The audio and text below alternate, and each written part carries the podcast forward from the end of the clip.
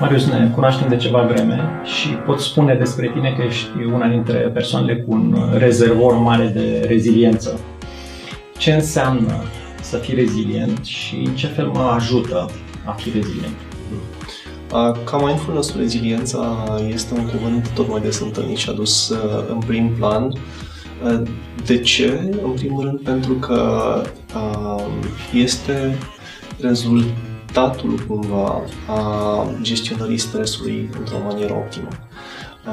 Reziliența pentru mine este abilitatea de a reveni și de a susține dificultățile prin care trec de o manieră funcțională, de o manieră care nu mă dezechilibrează sau de o manieră care mă poate aduce înapoi la, la homeostază curând, repede și uh, uh, poate chiar descoperind lucruri uh, noi despre mine.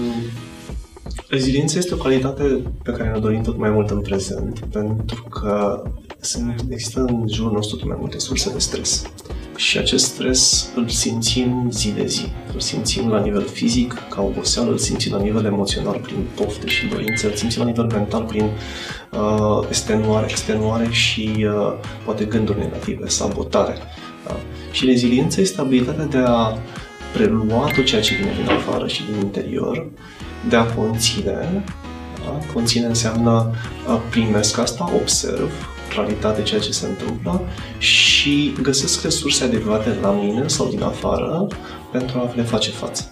Așadar, uh, pentru că noi ne dorim să facem foarte multe lucruri, să fim un angajat bun, să fim un tată bun sau un partener bun de relație, uh, este nevoie să descoperim uh, resurse noi pentru a face față dificultăților. Și asta înseamnă reziliență, înseamnă să pot să fiu uh, prezent cu dificultățile, să le conțin și chiar să descoper uh, aptitudini, abilități și, uh, și resurse noi în acest proces.